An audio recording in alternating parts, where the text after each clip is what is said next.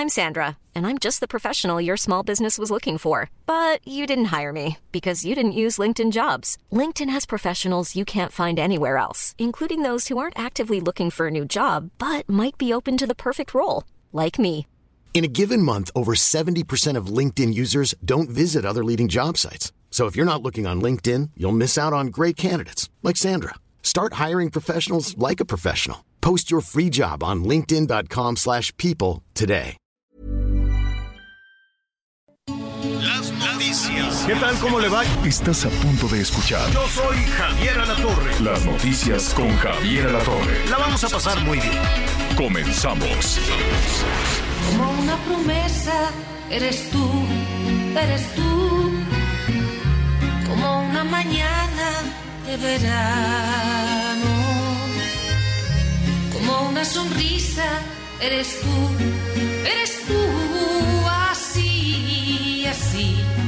Eres tú. Toda mi esperanza eres tú, eres tú. Como lluvia fresca en mis manos. Pues con mariachi porque es viernes, viernes de karaoke, qué gusto saludarlo. Es, es Mocedades. Uy, esa canción fue famosísima, no sé hace cuánto tiempo, al ratito vamos a investigar, pero Mocedades se va a presentar en la Ciudad de México, tiene ahí una serie de, de conciertos y pues seguramente pues tienen ahí una, una generación pues muy entusiasta y que, que, que va a asistir a las nuevas generaciones, pues no estaría mal echarle un ojito a las letras. Es otro mundo, es otro, otro, otra, otra percepción de las cosas, otra percepción del romance. Era una situación, Anita, yo no me imagino a Mocedades este, o a Mecano con, con la mala palabra. ¿Te imaginas a Mocedades diciendo, este, pues en lugar de así, eres tú, hija, ¿no? Pues no, yo no, yo no me lo imagino de esa manera. Pero bueno, era otro momento, era ah, ahora, pues las cosas van cambiando, la manera de, relacionarse, ¿no? Y este, y bueno, no estaría de más, insisto, que acompañen pues a sus abuelos, por ejemplo, ¿no? Al concierto de mocedades o en una de esas a sus papás. Y pues por mera curiosidad, ¿no? Decir, y a ver, ¿y qué cantaba mi abuela, ¿no? O qué cantaba mi papá, ¿no? Y este, y son eh, eh, situaciones completamente distintas. Valiosas, pues sí, la música es valiosa siempre. La, las eh, composiciones, la manera de expresarnos, de comunicarnos. Fíjese que los compositores, mocedades incluso, pues le echó la mano a muchísimas personas, ¿no? Porque es un poco como poesía, es un poco los compositores e incluso los actuales, los de los corridos tumbados y todo este tipo de cosas, cuando no, cuando no le cantan al narco, cuando sí es un tema pues de sentimiento, de amor o cosas por el estilo, pues son canciones bonitas, ¿no? Son canciones que le pueden ayudar a la gente, sobre todo pues a los más chavitos por ahí a que no encuentran las palabras correctas, ¿no? Para declarar. Bueno, no sé si ahora se, se declaran o cómo, cómo será. Vamos a preguntarle a los más chavitos así cuando quieren este, tener novia y eso, ¿qué hacen? ¿Cómo le hacen? ¿No? ¿Cómo, cómo es eh, ahora toda esta, esta forma de, de relacionarse? Bueno, me da muchísimo gusto saludarlo esta tarde de viernes. Eh, y Anita, Anita Lomelí, ¿cómo Aquí estás? estoy. ¿Cómo te va? Muy, muy bien, Javier, gracias. Al fin viernes, qué gusto saludarlos. Y escuchando lo que decías, sí creo que las cosas cambian, sí creo que evolucionan, revolucionan, innovan, eh, pero la verdad es que, pues desde siempre hasta la fecha, pues la Mm. educación es, están las malas palabras, pero no, o sea, pero utilízalas cuando, cuando sea necesario, pero cantadas así. Pues este, está por todos lados. Pues sí, pero no, a, mí no, hay- me- a mí- a- a mí no me gusta y no está bonito. si me permiten. A ver, nuestros amigos tienen la última palabra siempre. Pues ya nos han dicho que en el programa, que cuando Ah, estamos aquí cultos. platicando, que no, que la mala palabra no. Pero que en las canciones, pues ya es inevitable, ¿no? En las películas, Sí. en las canciones, en todo esto. Y a muchos escritores les soluciona el trabajo. Cuando no tienen las palabras suficientes, eh, cuando no tienen un conocimiento del lenguaje suficiente, rico, ¿no? Imagínate el castellano, que es uno de los idiomas más ricos en el mundo, pues lo solucionas con una mala palabra. Es como cuando en estos programas, sí, güey, no, güey, porque sabes qué, güey, no, güey, sí, güey, ¿no? Entonces el, el güey em, soluciona la imposibilidad de comunicarse de otra manera. Es como el pásame el DC de la DESA, ¿no? cuando, alguien, cuando alguien te dice, oye, pásame el DS. ¿Qué DS? Pues el DS de la DESA. Ah, el salero. Sí, ese. Ah, bueno. O sea, Ay, Dios santo, vamos perdiendo en ocasiones tanto que, hay- que nuestra tarea, nuestra responsabilidad, siempre lo hemos dicho, es recuperar, mantener, enriquecer y buscar la forma de que la comunicación sea así muy rica, ¿no? Creo yo. Y sabes Pues- también que se ha perdido un poquito, bueno, se ha recuperado con esta con eh, el, el, ah, el WhatsApp y eso, la posibilidad de escribir, pero el, el escribir un mensaje manuscrito, yo creo que ya muy pocas personas saben escribir. Es- lo, lo pueden teclear, lo pueden teclear, pero así agarrar un lápiz, un papel y con letra bonita escribir un mensaje de lo que sea, ¿no? Imagínate que Elic, este, vamos a darle ideas a mi compadre. Imagínate que Elic te deje de puño y letra una, Una cartita, carta. no una cartota, una cartita, un mensajito, así cursilón, este, ahí en, en, en, en, en un lugar donde él sepa que vas a pasar. ¿Te gustaría o no te gustaría?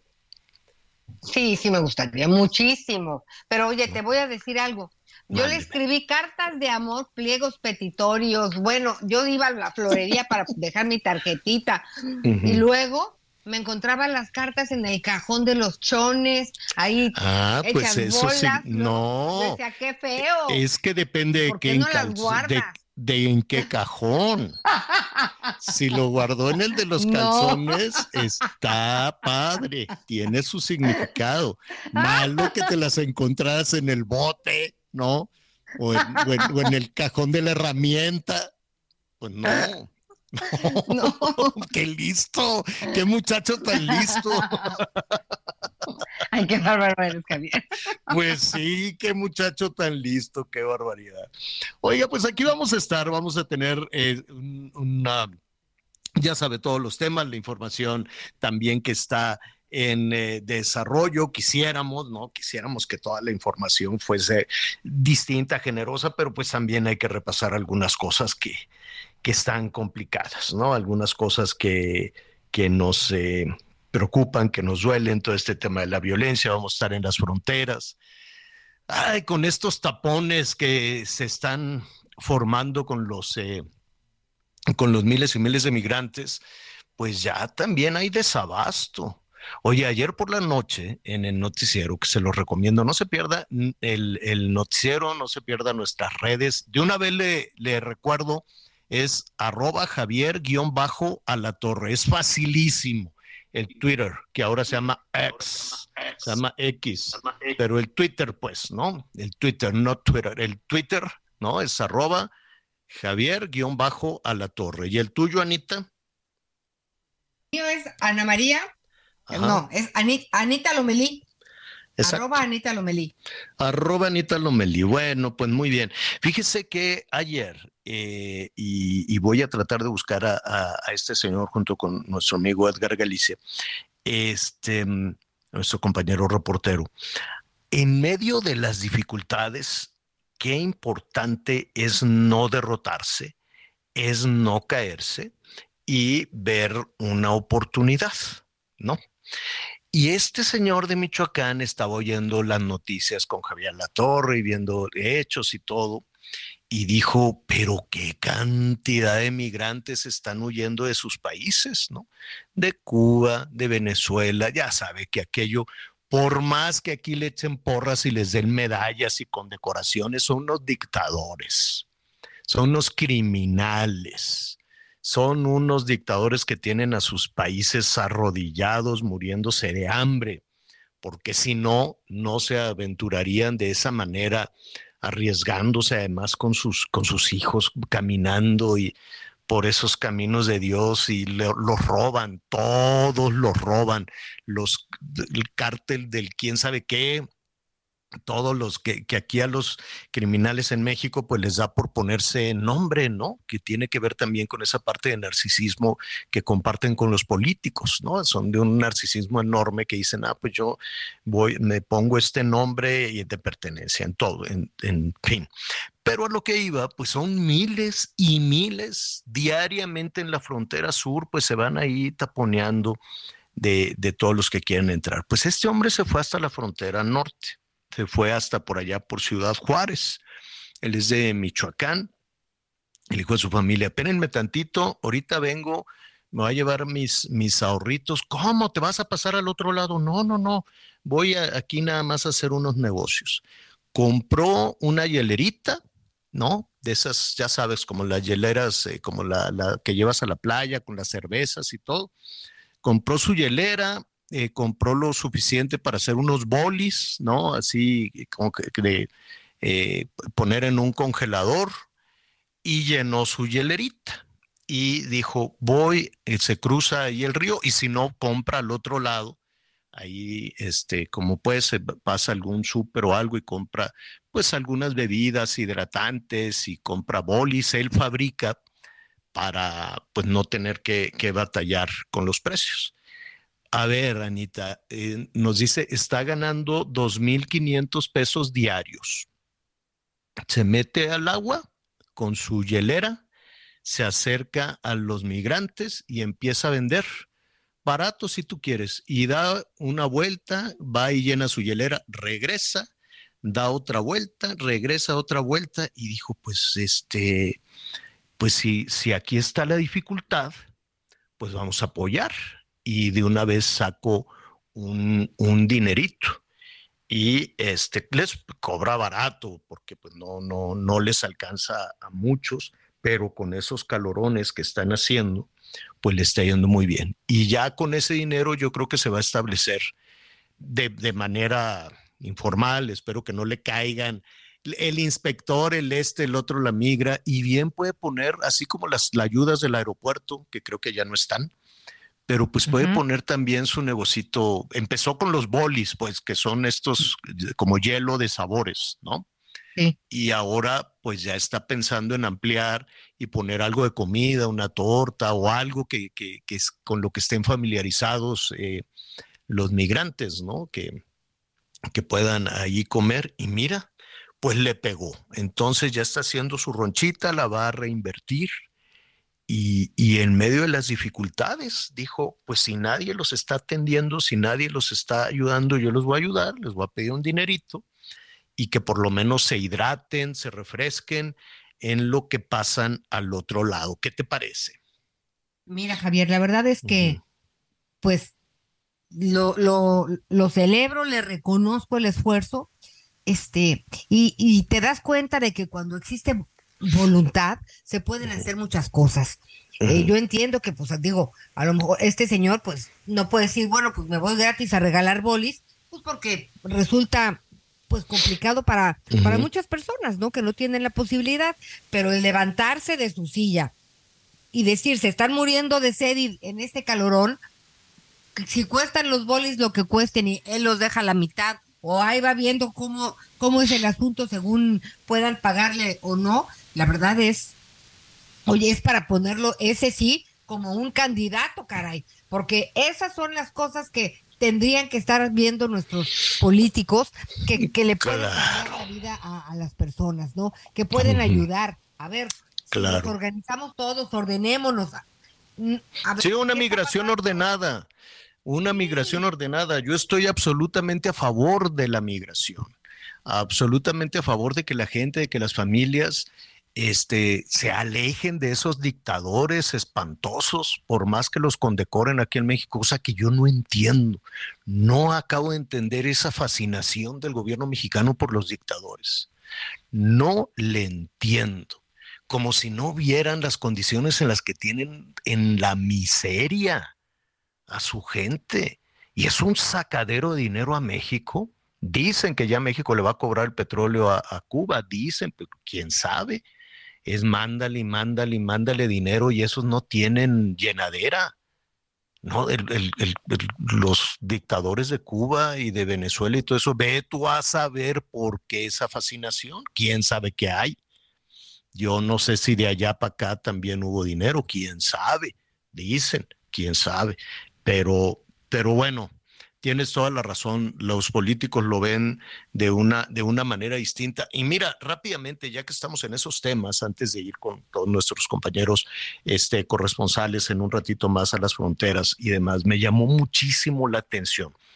A ver, tú has, has, has, visto, has escuchado seguramente muchos de nuestros amigos en el país en la junta de padres de la escuela o en la calle donde vive o si vive en un edificio, pues muchas veces hay este, personas que tienen hijos malcriados y que en lugar de corregir a sus chamacos empiezan a hablar mal de los chamacos de la vecina enfrente. ¿No te ha pasado, Anita? ¿No? Sí, sí, claro que sí. que dicen, ay, Anita, qué mal educados tiene a sus hijos y resulta que sus chamacos son unos vándalos, ¿no? Entonces, ¿sabes qué me pasaba? Salían mal en la escuela y decían, pues sí, la mamá trabaja, ¿no? Ahí la ves en la ah, televisión. Ah, entonces yo decía, oigan, discúlpenme. Te decían eso. Dios santísimo, ¿y tú qué les decías? Mira, yo la verdad es que yo soy, o sea, evito cualquier conflicto con las señoras. O sea, y, para, para, mí esa sí era muy difícil porque lo peor es que me consideré siempre una madre presente, este, y pues me organicé como me tuve que organizar para que mi, pues mis hijos no estuvieran solos y lo que yo no le entendía, pues conseguía a una maestra para que nos ayudara. Este, pero sí somos bien dados a ser este juzgones, ¿no? Juzgones. siquiera. Exactamente, dicen, ay, pues es que como la muchacha trabaja, como la señora trabaja, pues así andan los hijos. ¡Qué malas! Nunca les, les hubieras dicho, a ver, ¿qué es eso? Bueno, es que mira, es, inevitable. Yo sé que en Estados Unidos tienen una cosa tremenda con el fentanilo y las drogas. Qué bárbaro. En San Francisco, que es una, era una ciudad muy bonita, pues ahora está llena de drogadictos en las calles, homeless, este, pues salían las películas en los programas, había antes, bueno, había hace muchos años un, Las calles de San Francisco y cuántas películas románticas y cosas se hicieron por ahí. Ahora aquello es un muladar, porque pues está lleno de, de homeless, de gente sin, sin casa que está ahí con las drogas y se meten a las tiendas y agarran la comida. Bueno, es, es una cosa terrible. Y sí, la están pasando muy mal. Es el país de, grandes consumidores. Es el, me imagino que el número uno en el consumo de drogas. Yo todavía no acabo de entender la fascinación por las drogas. Lo único que entiendo es que la gente se siente muy bien. Ya nos lo han explicado algunos especialistas. Se siente muy bien consumiendo eso y abren una puerta a una cosa de una adicción horrible pero ya lo, revisaremos después. Este, el hecho es que allá en Estados Unidos le recortaron el dinero a México. Le dijeron, ¿sabes qué? Como el gobierno mexicano no nos ayuda para nada con el tema del fentanilo, le vamos a ir cortando algunas de las ayudas, ¿no? Eh, hay una infinidad, hay muchos programas eh, que están palomeados por el Congreso de los Estados Unidos de ayuda de todo tipo, ¿no? Eh, ayuda para las cuestiones militares, para las cuestiones empresariales, en fin. Hay muchos fondos distintos que se, que se destinan, es dinero que manda el gobierno de los Estados Unidos a México para ayudar en diferentes programas. Por lo pronto ya le cancelaron uno, le dijeron, ¿sabes qué? Pues pues como no nos ayudan, vamos a quitarles un programa de 60 millones de dólares. Es mucho más el dinero que manda Estados Unidos, es mucho más, pero pues sí tiene un significado digamos que político importante, 60 millones de dólares. Suena mucho, pero no pinta en el tamaño del presupuesto que gasta el gobierno mexicano, la verdad. De que es más el dinero, pues sí, que, esa es otra de las cosas, ¿no? Eh, Estados Unidos manda dinero y hay una relación comercial muy dinámica con México, pero estamos empecinados en ser amigos de los otros, de, de los dictadores, y en lugar de ir a, la reunión de, de, precisamente que fue de, em, de la Asia Pacífico en, en San Francisco o de ir a, a, la reunión de los del G20, de los más poderosos, no, pues vamos a juntarnos con, con los este con los del sur en pobreza y mejor aquí nos sentimos más a gusto. ¿Por qué? No lo sé.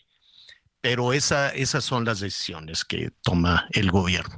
Bueno, en esa andaba, le cortaron el dinero y este a ver, perdónenme, eh, le, le, cortaron esos 60 millones y hubo una reacción, 60 millones de dólares, y hubo una reacción natural, evidentemente el gobierno mexicano dijo, ¿saben qué? No le hagan caso a los congresistas, allá, allá ellos, y en lugar de andarnos cortando el dinero, pues deberían de, este, ¿cómo se llama? Eh, vamos a preguntarle a Betty, que hoy estamos eh, estrenando además, dándole la bienvenida a Betty. Si tenemos el sonido de hoy de la mañanera, la respuesta que dio el presidente a los congresistas que decidieron cortarle el dinero a México. Este, déjeme ver. No. Ah, sí, mire. Primero, em, vamos a escuchar esta, esta respuesta que se le dio a los congresistas de los Estados Unidos. Es eh, una propaganda vil y corriente. No hay que tomarlos en serio. Es pura eh, publicidad para tratar de engañar a los ciudadanos de Estados Unidos. Pero ya cada vez está más desgastada esta práctica es pura publicidad, no hay que tomarlos en serio, dice el presidente, porque sí, tiene más un efecto de carácter político, 60 millones para usted, para mí, para todos, es una cantidad enorme de dinero, pero para la cantidad que tiene el gobierno mexicano de, para, para gastar, son, imagínese, 9 millones de millones de pesos. 9 millones de millones, entonces pues eso no pinta. Dicen, ah, pues si no me lo vas a dar. Oye, pero sí duele, ¿eh? O sea, serviría para la gasolina que requiere el AIFA, ¿no? Que requieren los funcionarios o que, ah, bueno. Y mira, pero ayuda. Este ahí ahí tiene, eh, eh, evidentemente, pues no deja de ser una, una injerencia en temas en temas de carácter político, hay que tomar en cuenta que están en elecciones y que todos los republicanos y los demócratas también van a agarrar a México como piñata. Sí, sí, estamos los dos en elecciones, entonces pues nos vamos a estar picando los ojos. Y mire, créame, es mucho más, si hacemos a un lado a los políticos de Estados Unidos y de México, la relación entre, entre ambos países es una, bueno, ya la quisieran en cualquier país del mundo. Es una relación que genera muchísimo bienestar, muchísimo, porque les vendemos, ellos nos mandan, no sé, si, si hacemos un lado el pleito político, que este gobierno no quiere a los Estados Unidos, así simple y sencillamente no quiere a, pues a los rusos y a Cuba y a estos, pero a Estados Unidos no. ¿Por qué? Pues tampoco lo sé. Pero y allá en Estados Unidos siempre los políticos nos agarran de su piñata. Cada vez que va a haber elecciones dicen, no, pues es que México y no hacen esto y tienen el narco y demás. Ahora, eh, ahí, ahí, pues hay que poner atención, ¿no? Es una cuestión más de carácter político que otra cosa. Pero, a ver, hubo una recomendación yo sé que en Estados Unidos están consumiendo drogas como locos, pero solo con retomar los acontecimientos más recientes, donde al ratito vamos a estar en Zacatecas, resulta que los verdugos, Anita, los verdugos de los niños estos que mataron, eran niños también. Mire, ya nos pusieron la guitarrita, vamos a hacer rápidamente una pausa y regresamos con esta historia.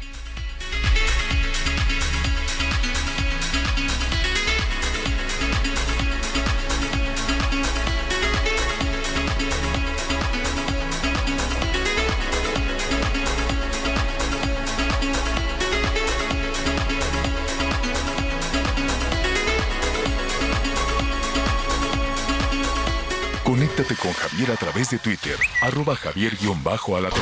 Sigue con nosotros. Volvemos con más noticias. Antes que los demás. Todavía hay más información. Continuamos. ¿Tú qué harías con cuatro meses de tu sueldo? Unas super vacaciones. Yo cambiaría mi recámara, una bici de montaña. Y una compu para mis hijos. Arreglarme los dientes. ¿Y tú qué harías? Fonacot te presta hasta cuatro meses de tu sueldo, con el interés más bajo, en efectivo y directo a tu cuenta en 24 horas. Fonacot está conmigo. Gobierno de México. Las noticias en resumen. Al menos cuatro migrantes fallecieron y 16 resultaron lesionados al volcarse un camión de carga en el que se trasladaban hacinados y el accidente ocurrió en un tramo carretero del municipio de Raudales, Malpaso, en Chiapas. Una balacera en un hospital particular en Culiacán, Sinaloa, dejó cuatro personas muertas luego de que un grupo armado ingresó para intentar rematar a dos heridos. Testigos señalan que dos sujetos armados irrumpieron en el lugar, pero fueron enfrentados por otros hombres armados. Una de las víctimas era un médico internista del hospital. La Fiscalía del Estado de México obtuvo una orden de aprehensión en contra de Eduardo N. por los delitos de feminicidio y feminicidio en grado de tentativa. Este hombre presuntamente atacó a dos estudiantes de secundaria en el municipio de Naucalpan el pasado 21 de septiembre. En la agresión mató a una adolescente de 13 años, mientras que otra chica de 14 logró escapar y resultó herida. Hoy el dólar se compra en 16 pesos con 90 centavos y se vende en 17 con 95. Siente el máximo confort de un abrazo a todo tu cuerpo.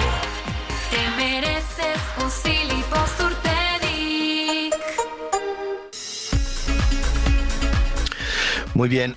A ver, antes, antes de ir a, Zacatecas, y tiene precisamente que ver con ese tema, nada más para concluir un poco, un poco la idea. Yo sé que hay que atender a los más jóvenes en cualquier lugar del mundo, ¿no?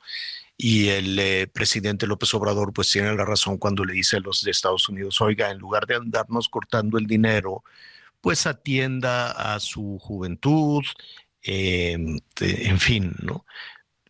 A ver, la respuesta inevitable, inevitable de los congresistas y de los medios de comunicación allá en, los Estados Unidos, ¿no? Acusan de, de, eh, recibido, acusan de recibido el, el mensaje, pero dicen, oye, ¿y tus jóvenes? A ver, le dicen, ¿y, y lo de Zacatecas?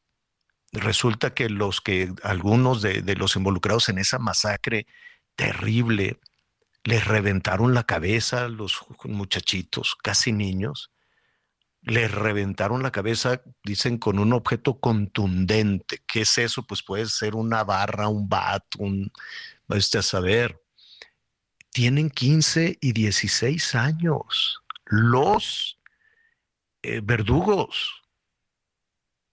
A ver, tienen 15, 16 años. Eh, ¿Te acuerdas de el, Ponchito, el niño sicario? Y hace poco también otro que no, no, no recuerdo, no recuerdo este, muy bien su, su, nombre, que fue en Ecatepec. Eh, Jesús Antonio se llamaba el que le pegó con un tubo a la abuela porque tenía hambre y la mandó al hospital, con un tubo, casi la mata. Y ayer agarraron también a otro que mató a golpes, yo sé que es espantoso esto, en, en Tláhuac, a su hermanita menor, la amarró, la mató a golpes. Carlos Alexis se llama, también menor de edad. Ah, hay que checar entonces qué está sucediendo. Y los halcones o los halconcitos, que son los menores de edad que andan en las motitos, avisando, ¿no? Avisando quién va, quién viene. Y los menores que están robando en, en los semáforos y que son reclutados y que, y que los ponen ahí a robar, a saltar en el transporte público, en el pecero, en esto, en el otro. Allá en Estados Unidos, terrible están consumiendo drogas. Aquí las están distribuyendo. Y son verdugos. Y son asesinos. Entonces, pues, pues sí, dicen, acusamos de recibido el mensaje que nos envía el gobierno mexicano. Este fue el mensaje, vamos a escucharlo. ¿Sí lo podemos escuchar? Y lo segundo, que atiendan a sus jóvenes garantizándoles tres cosas. Estudio, que la educación sea gratuita en Estados Unidos, trabajo y lo tercero, amor, para que no consuman fentanilo. Eso es lo que deberían de estar haciendo, no echándonos la culpa a nosotros.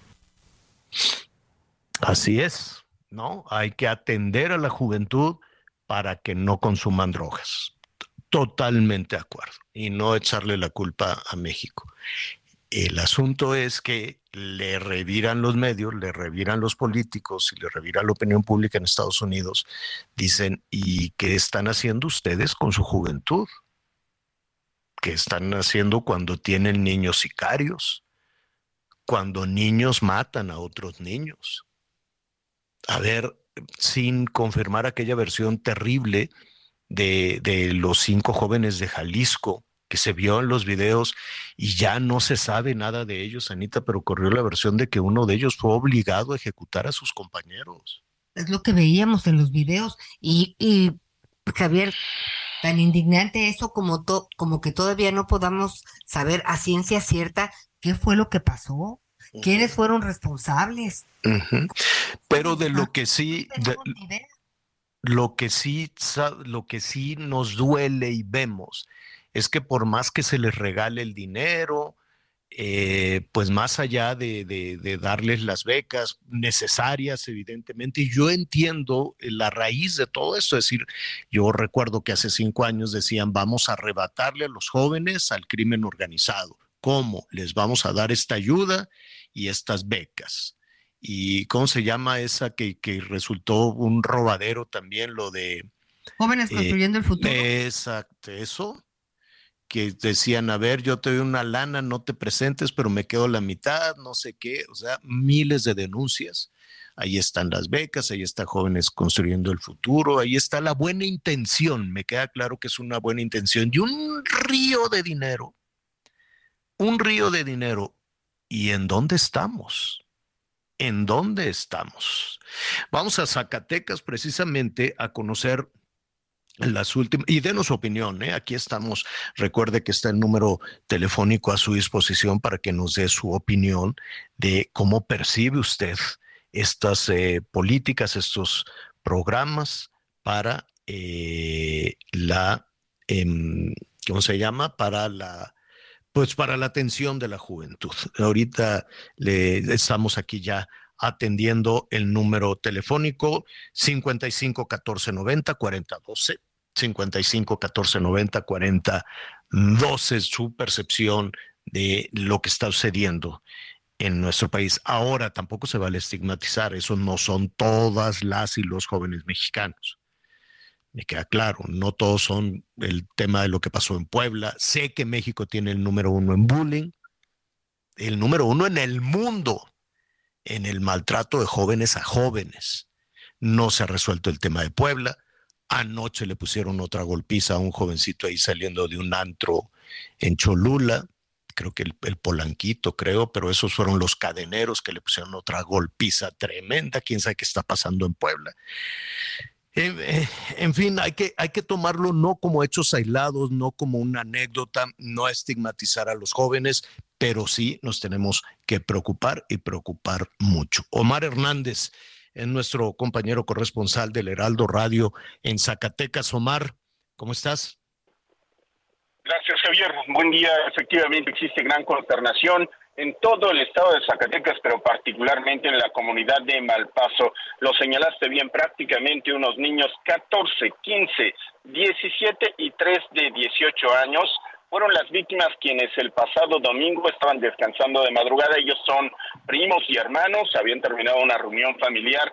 Llegó un comando delictivo, ahora sabemos también integrado por menores de edad, y formaron en dos filas, en una las mujeres, en otra los hombres. A los hombres se los llevaron descalzos, así como estaban, nos eh, comentaron los familiares, a escasos 300 metros de una comandancia de la Guardia Nacional.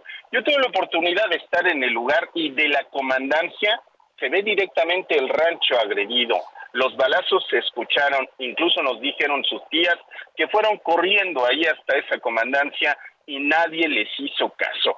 Se inició un protocolo de búsqueda, se desplegaron más de 300 elementos del ejército, decenas de policías de investigación y finalmente Antier anunció la fiscalía que habían localizado primero a, un, eh, a una de las víctimas que estaba abandonada en un signos vitales y lo trasladaron en helicóptero de urgencias a un hospital donde ahorita todavía se encuentra sedado, dicen que estable, pero trae fracturas en el rostro y golpes contusos en el cuerpo. Al resto, en otro lugar, a los seis adolescentes, los asesinaron con esta hazaña que narraste. Fueron, fueron los Uy, a ver, a ver, siempre tenemos una, una eh, telefonía infame en México. Qué bárbaro. Eh, todo el tiempo se, no te muevas, hazte para acá, hazte para allá. Yo pensé que ya habíamos avanzado en eso. Y ya tenemos la llamada, Javier. Qué terrible. Eh, nos, estabas, eh, nos estabas comentando, Omar, cuando perdimos un poco la comunicación de qué fue lo que sucedió entonces. Sí, Javier. Seguimos nosotros en la cobertura y evidentemente en estas zonas la señal eh, telefónica es muy mala.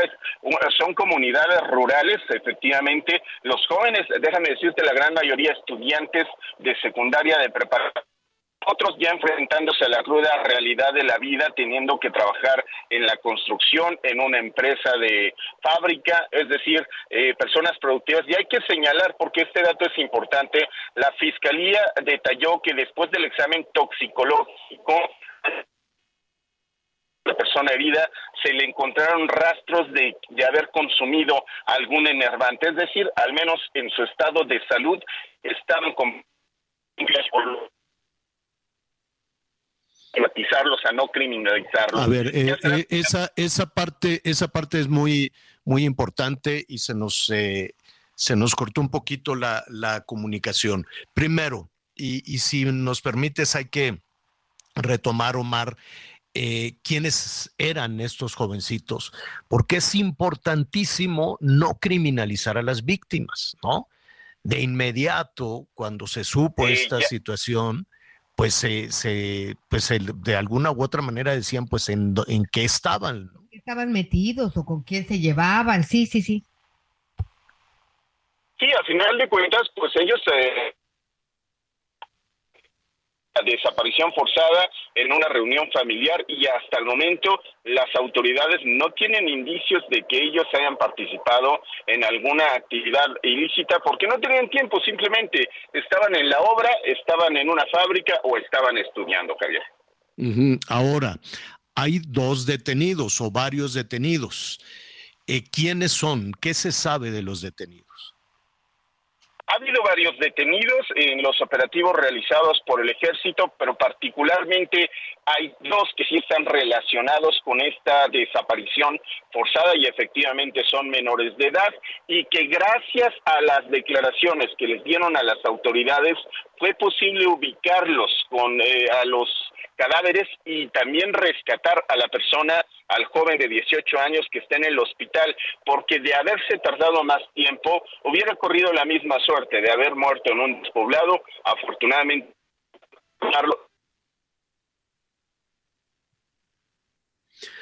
autoridades. Entonces, su declaración será sumamente importante. A ver, eh, eh, porque tenemos una, una comunicación, sé que estás por allá en, en, en, el lugar, en el lugar de los hechos. Estos dos detenidos, uno tiene 15 años, el otro tiene 16 años, ¿así es?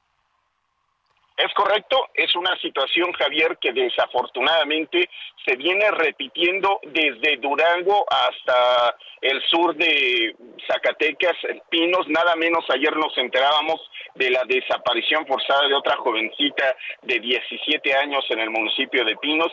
Y este dato también es importante, Javier, nos enteramos de estos siete, pero allí tan solo en Malpaso nos refieren que hay más de 20 personas en este año privadas ilegalmente de la libertad en las mismas circunstancias.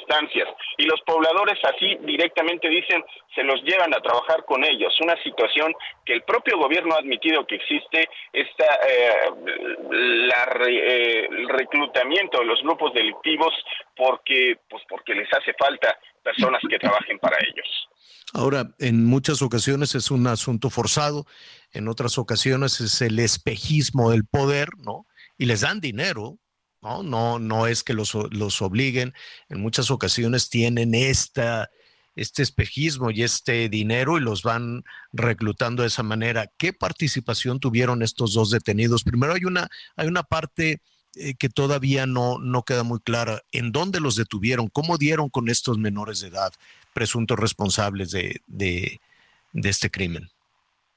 Bien, hay un corredor delictivo que se extiende de Fresnillo a la capital, otro corredor que está, ya lo hemos del municipio de Jerez también hacia la capital y que incluso eh, baja hacia el estado de Aguascalientes, los límites con Jalisco. En este segundo corredor es donde se realizan también acciones de búsqueda, eh, una vez que se reportó la desaparición, y en el municipio de Genaro Codina está retirado, estamos hablando de unos 160 kilómetros aproximadamente de Malpaso, allá en Villanueva, allí es donde finalmente los localizan. No tenemos mayor información, pero hasta lo que sabemos es que estos dos adolescentes estaban cuidando el área donde fueron eh, finalmente depositados los jóvenes asesinados y ahí es en las inmediaciones donde los detienen, se enfrentaron a, balazos con la policía, los detienen, de hecho hay otros dos abatidos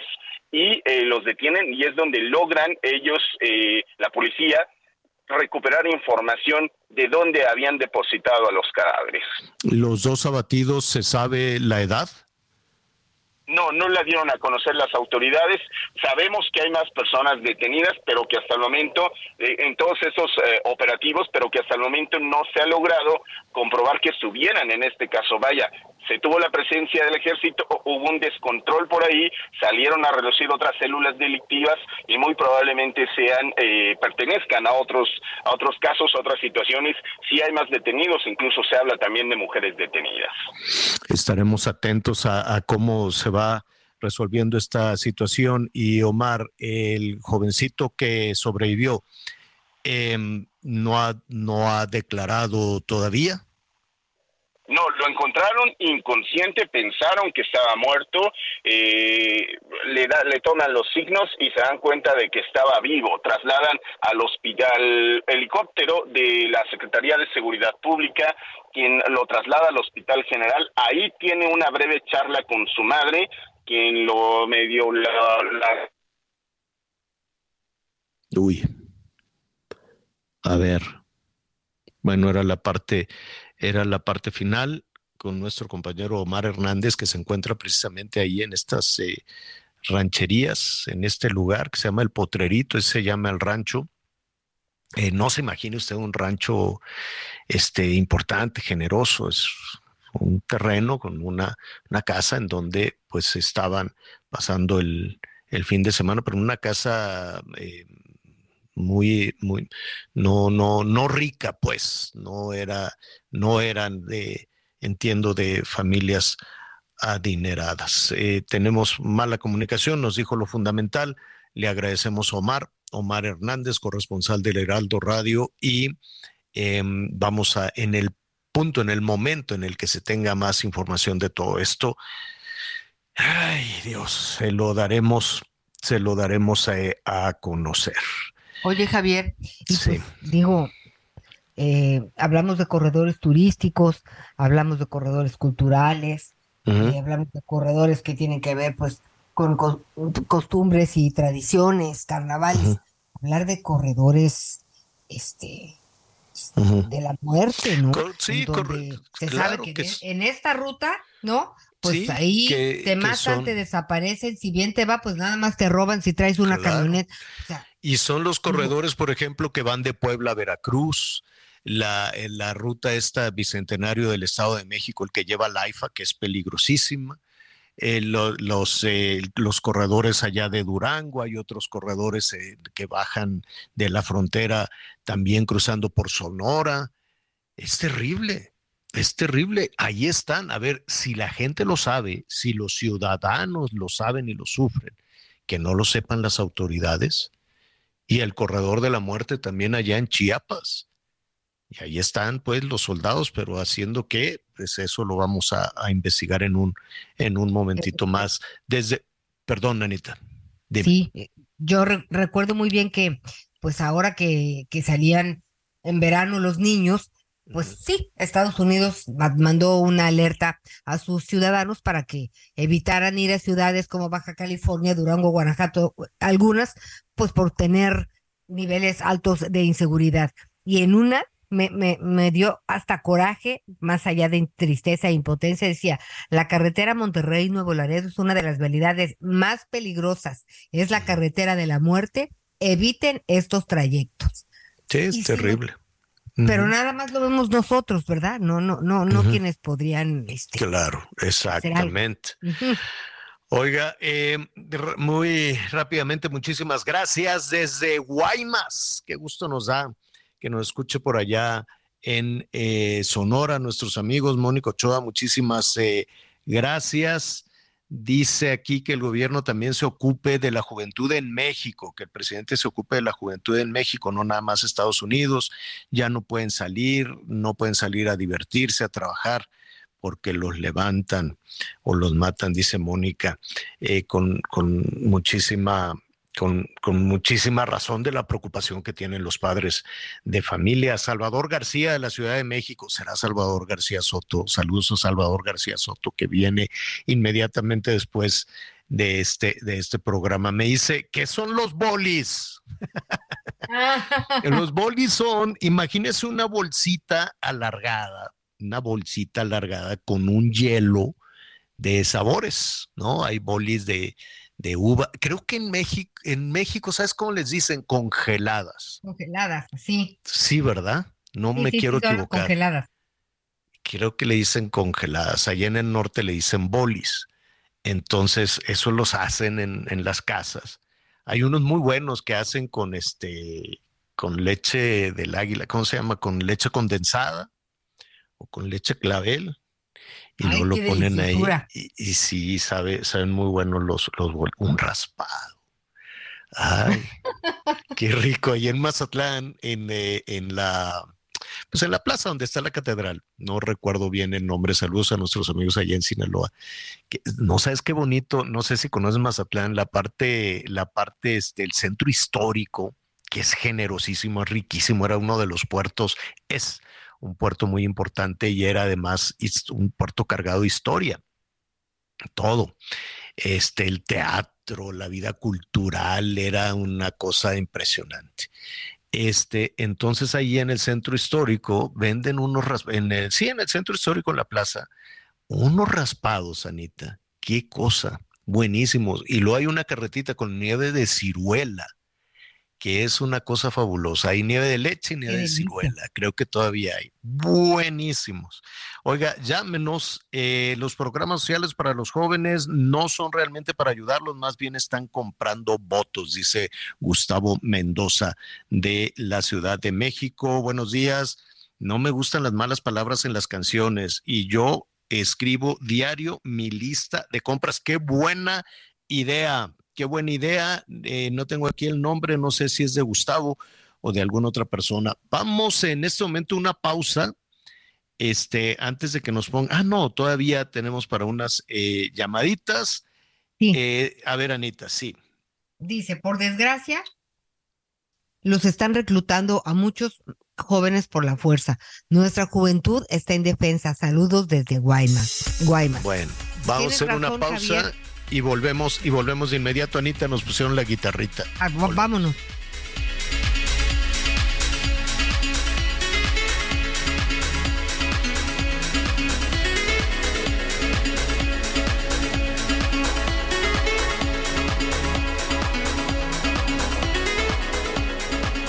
Conéctate con Ana María a través de Twitter, arroba Anita Lomelí. Toda la información antes que los demás. Ya volvemos. Todavía hay más información. I'm Sandra, and I'm just the professional your small business was looking for. But you didn't hire me because you didn't use LinkedIn jobs. LinkedIn has professionals you can't find anywhere else, including those who aren't actively looking for a new job but might be open to the perfect role, like me. In a given month, over 70% of LinkedIn users don't visit other leading job sites. So if you're not looking on LinkedIn, you'll miss out on great candidates like Sandra. Start hiring professionals like a professional. Post your free job on linkedin.com/people today. Continuamos. Las noticias en resumen. Un juez de control imputó por el delito de desaparición a los tres hombres detenidos por el plagio de la alcaldesa de Cotija, Michoacán, Yolanda Sánchez. Raúl N. Adrián y Luis Miguel N. fueron identificados como los presuntos responsables del secuestro de la edil, quien fue liberada el lunes pasado. La Comisión de Búsqueda de Jalisco informó que registró una desaparición múltiple en el estado.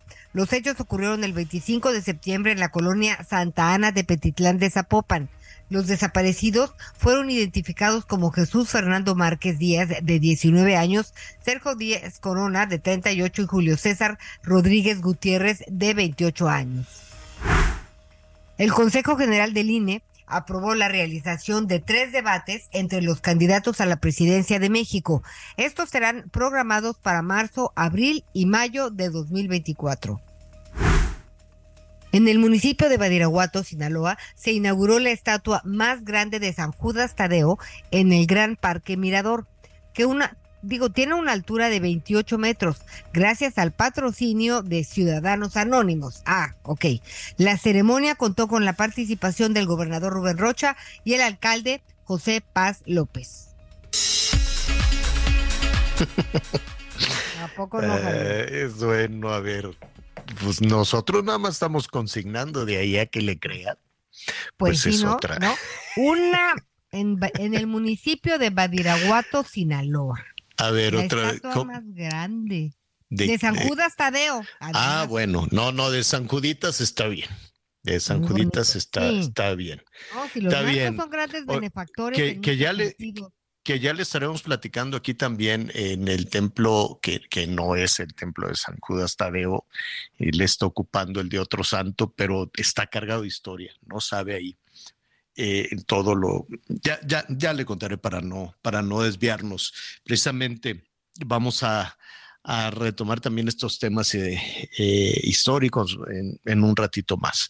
Oiga, em, pues nada, a ver, eh, tenemos enfrente este tema de la CURP y hay muchísimas observaciones, ¿no?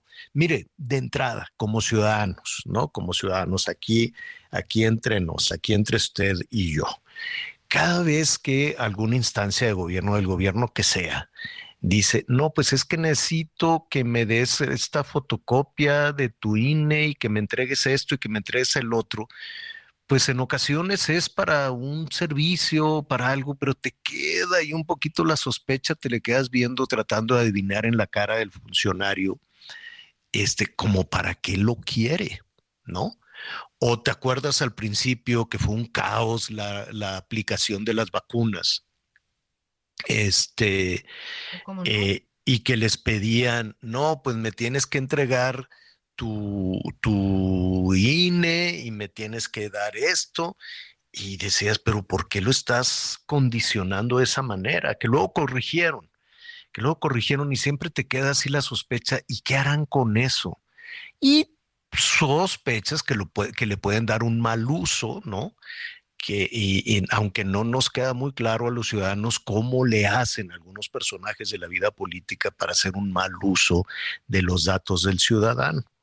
Entonces, con esa nube, con esa percepción, viene ahora este anuncio de que habrá una nueva identificación. Eso es muy bueno, que los mexicanos eh, eh, poder identificarse, me parece muy bien. Ahí está el INE.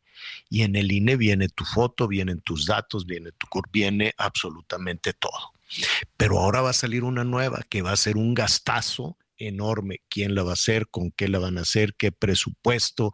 ¿Quién va a rendir cuentas de eso? No es la primera vez que lo hacen, pero finalmente, eh, a ver, insisto, aquí entrenos. Y ya te lo había preguntado a ti también, Anita. Supongo que esto lo hará alguien de la Secretaría de Gobernación, quiero suponer. Todavía está en comisiones del Senado. Tú realmente si te vas de puente, ahora qué, puente sigue, creo que viene el puente de difuntos o algo. Anita o nuestros amigos, le, dirías a un personaje, el que tú quieras de la Secretaría de Gobernación o el funcionario que te va a tomar tus datos personales. Oye, por cierto, además de los datos personales, el ir y la huella, todo, aquí te dejo las llaves de la casa, me la cuidas, este, ahí le das sus vueltas eh, en, lo, en lo que regresamos eh, ahorita venimos, ¿le dejarías las llaves al mismo funcionario que, que le estás entregando tu vida entera? Pregunto. No. Bueno, pues es que entonces, ¿qué hacemos? Y para ver entonces en dónde estamos, qué hacemos con todo esto, me da muchísimo gusto eh, saludar a mi paisano que está muy atento con todo esto, Damián Cepeda, senador. Qué gusto saludarte, Damián. Muy buenas tardes. Muy buenas tardes, me da mucho gusto en saludarlos a los dos, un abrazo y a la orden. Oye, ¿para qué? A ver, ¿qué? ¿Vamos a tener una nueva identificación? ¿Ya se va a acabar el INE o qué va a pasar? Pues mira, están presentando una nueva ley de población. O sea, la ley que tenemos pues ya es de unas décadas atrás. Está bien, está bien que se actualicen las cosas, obviamente. Así es. Nada más que esta pues ha causado mucha polémica principalmente por el tema que estás comentando de la CURP con foto, una nueva cédula de identidad. Ah, es el viejo debate que ha causado mucha polémica en los últimos, cuando menos, tres gobiernos. ¿verdad? ¿Qué han querido hacer los gobiernos? Tener su propia cédula de identidad. Ahora simplemente le cambian el nombre, pero es el mismo intento, pues, ¿no? Entonces, lo que quieren tener es, es una, eh, pues una credencial de identificación oficial en donde tú le entregues todos tus datos personales, incluyendo los biométricos, porque se ha dicho, no, no dice, no, claro que dice, o sea, es que, hay, que hay que leer la letra chica, dice que te pueden pedir cualquier información que sirva para certificar tu identidad. Eso se llama datos biométricos, pues, así es. Así tal cual, ¿no? O sea, huella, iris, cara, todo, ¿no? Entonces, eh, lo que decimos nosotros, o personalmente yo lo que digo es lo siguiente, a ver, ¿es normal en el mundo que exista un documento de identidad por país? Sí. Además del pasaporte, sí, muchos usan el pasaporte mismo, otros usan, te hacen válida tu licencia, en fin, no necesariamente hay una cédula de identidad, pero muchos países sí la tienen. Yo en eso creo que se tiene razón, pero resulta ser que desde hace mucho tiempo en México se decidió primero de manera transitoria, pero pues ya se quedó, que ese documento iba a ser la credencial para votar con fotografía. O sea, nosotros tenemos un documento muy robusto, este Javier, Ana. De hecho, tiene 24 puntos de seguridad ahora la credencial para votar. Pues, se sabe poco. Tiene dos QRs, o sea, está bien blindado. El padrón ya no se entrega. Tus datos están protegidos, les aplican leyes rigurosas. Entonces, tenemos ya ese documento de identificación oficial para todos los adultos, es la credencial del INE, que nos ha costado mucho tiempo construir ese padrón, nada más para dar algunos datos. El 98% de los adultos tienen INE en México. Entonces la pregunta es, si ya lo tienes, si ya existe, pues ¿para qué quieres otro? Pues, ¿Y para qué? ¿Para qué? Eh, ¿Por qué esta iniciativa? ¿Para qué se querrá otro? Parece, el alegato del gobierno es que necesita la base de datos de los mexicanos, pero ya existe. Por eso causa suspicacia, más bien pareciera entonces que lo quieren para otros motivos, como puede ser la promoción electoral. Yo te diría lo siguiente, primero, en términos de eficiencia, no vale la pena porque ya lo tenemos. Yo le pregunto a los ciudadanos que me están escuchando, ¿tú quieres hacer uno o dos trámites para una identificación oficial? Pues uno, pues, ¿no? Claro, como que chinteguas, pues pónganse de acuerdo, pues es el Estado mexicano. Aunque el INE sea un órgano autónomo, eh, el INE comparte para fines públicos y también para algunos fines privados, ¿eh? La información, pero no la entrega. ¿A qué me refiero, Javier Ana? Tienen más de 50 convenios de colaboración. Ejemplo concreto. Tú cuando vas, por ejemplo, al banco y pones tu huella digital, ellos existen convenios con el propio INE, no les dan tus huellas, pero sí pueden validar si eres o no eres tú. A mí me consta, porque yo como dirigente del partido, cuando estaba dirigente del PAN, hicimos un programa de reafiliación de los militantes y le dijimos al INE, oye, es que queremos identificarlos con huella. Y nos dijo, perfecto, no te lo voy a entregar, pero si tú pones un aparatito de huella y pones internet, en un segundo se valida con la base de datos si es la persona o no. Eso lo hace con más de 50 convenios, con el gobierno, con las fiscalías. Imagínate una escena del crimen y hayan huellas. Ya puede la fiscalía hacer un cruce con la base de datos del INE. Entonces la pregunta es, ah, pues si ya el gobierno la puede usar así, entonces ¿para qué la necesidad de inventar un nuevo? Pues porque quieren tenerlos los datos. Si lo van a hacer, Javier, Ana, entonces tendría que estar blindado con todas las leyes para que no las puedan hacer mal uso ni entregar la base de datos. Pero no solo no dice eso, esta reforma, sino dice lo contrario. Sabes que hay un artículo, primero de protección de datos no dice nada, ¿no? Pero segundo hay un artículo que dice que le puede entregar la base de datos a cualquier dependencia que lo requiera. No, hombre, pues al rato esa base de datos la va a tener este, extorsionadores en Tepito, este, imagínate la probabilidad de filtrarse que existe y te roban tu identidad. Este es un tema de protección de tu derecho de privacidad y tu protección de identidad. Sí, y, y, lo más importante es que ya existe. Es que ya existe, porque independientemente del riesgo de que esto caiga en, malos, en manos de, de, los malosos, que en un país como este es una altísima, muy alta este, posibilidad. Por otro lado, también está, y el presupuesto, imagínate, credencializar a millones de mexicanos, pues Ahí te va. ya me imagino quién se está, que debe de haber algunos que se estarían frutando las manos. ¿no? ahí te van los números. ese es el otro absurdo. Tienes toda la razón. Pues resulta ser que según los datos públicos del último, digamos, eh, convocatorio o licitación que hicieron por varios años en el INE para credencializar, cada plástico, ya con toda seguridad y todo, vale 11.5 pesos el imprimir, poner y todo. Pero no es nada más ese costo. Tienes que sacar el costo de los módulos, tienes que sacar el costo del software, tienes que sacar el costo de los, eh, de los del pago, ¿no? De la gente. Sabes que el cálculo es, dicho por el INE, 280 ¿eh? pesos por credencial en costos fijos y variables. Entonces, si tú multiplicas el número de personas que hay adultas en el país, que son más de 90 millones, por eso estás hablando de cerca de 30 mil millones, Javier Ana, que se van a tener que gastar cuando, cuando ya lo tienes. O sea, tienes 98 30 mil millones y esos y esos 30 mil millones millones más o menos 30 mil millones es el cálculo luego como todo resulta que se fue al doble. Eh, está considerado en el presupuesto pues, pero ya no no no no solo eso sino que la ley dice que no le van a dar presupuesto. Entonces es como un absurdo como que quieren tener la posibilidad a lo mejor hay que, hay que ver, por eso hay que debatirlo bien el tema, si no quiere más bien meterle mano a la base del INE. Pero yo diría, es un absurdo. O sea, yo pregunto, ¿qué beneficio le va a traer al ciudadano? Ya tenemos, yo como ustedes traigo en mi cartera la credencial para votar con fotografía y me sirve como identificación oficial. O sea, que hagan otra a mí como ciudadano no me va a servir en nada. En nada. de que el gobierno quiere tener la base de datos. Entonces, no, ¿yo qué propongo, Javier? Que se serenen en Moreno y que podamos hacer una mesa. Fíjate, no tiene, no tiene derecho, no está registrada la frase, digo yo nada más pregunto. oye, oye, eh, y que hagamos una mesa en el Senado donde vaya Segov, si quiere que vaya la secretaria, que vaya el INE, que vaya el INAI, que es el que protege nuestros datos personales, y que estemos nosotros, y que abiertamente, así con la cámara abierta, digan, a ver, ¿para qué quieren esto?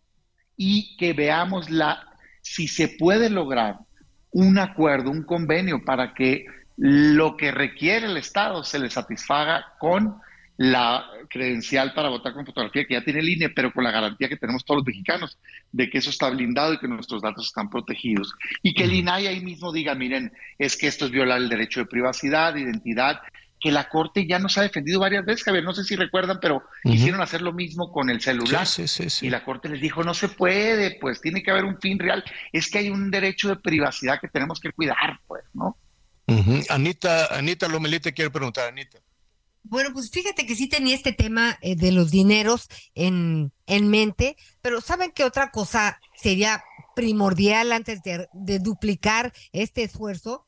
Yo me acuerdo que desde, desde que Gertz era secretario de seguridad, ya no me acuerdo cuándo, pero seguramente sí ya ustedes lo hicieron, él propuso que hubiera una base de datos de los malos eh, por un lado, de los malos elementos de la policía que estuvieran coludidos con, con el crimen organizado, que tuvieran eh, fichas de actos de corrupción, para que no salieran de la policía de Guadalajara y se fueran a trabajar a la policía de Chiapas, por ejemplo, ¿no? hasta, la, hasta, la, hasta el momento, esa, esa base de datos no existe. No, es, no existe una base de datos de las personas que, que, son, que están desaparecidas. Entonces, hay muchas cosas si realmente queremos tener este pues una credencial y cuestiones útiles o información necesaria, pues que tendríamos en las que estar trabajando y no duplicar en épocas electorales, no, que la verdad piensa uno fatal en relación al tema, este tipo de esfuerzos que ya que le pongan palomita porque ya por lo pronto ya está.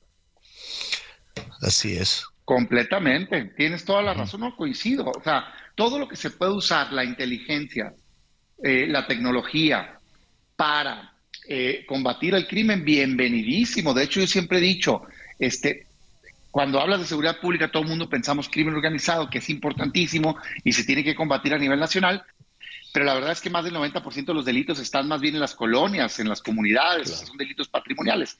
Y eso se puede perfectamente usar la tecnología para combatirlo. O sea, ¿sabes? Alcanzaría la lana, por ejemplo, para que todo el país tuviera videocámaras. Pero fácil, ¿eh? O sea, la gente cree que no. Fácil, por supuesto que sí.